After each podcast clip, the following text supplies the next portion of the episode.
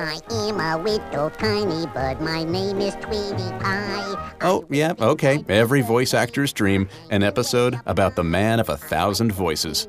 You're on The Soundbeat. Mel Blanc brought to life some of the most popular characters in animation history. It might be bad radio to recite the list, but we're going to do it anyway.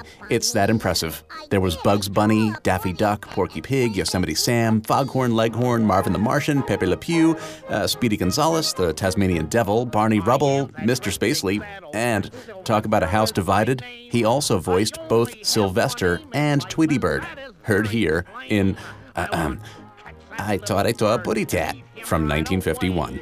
But just as I get close to him, this is what he'll say. I caught, I a putty cat a creeping upon me. You bet he saw a putty cat. That putty cat is me. The record would go on to sell 2 million copies. But that was small potatoes. At the time of Blanc's death in 1989, it's estimated that 20 million people heard his voice every day. Can't tune into Soundbeat every day?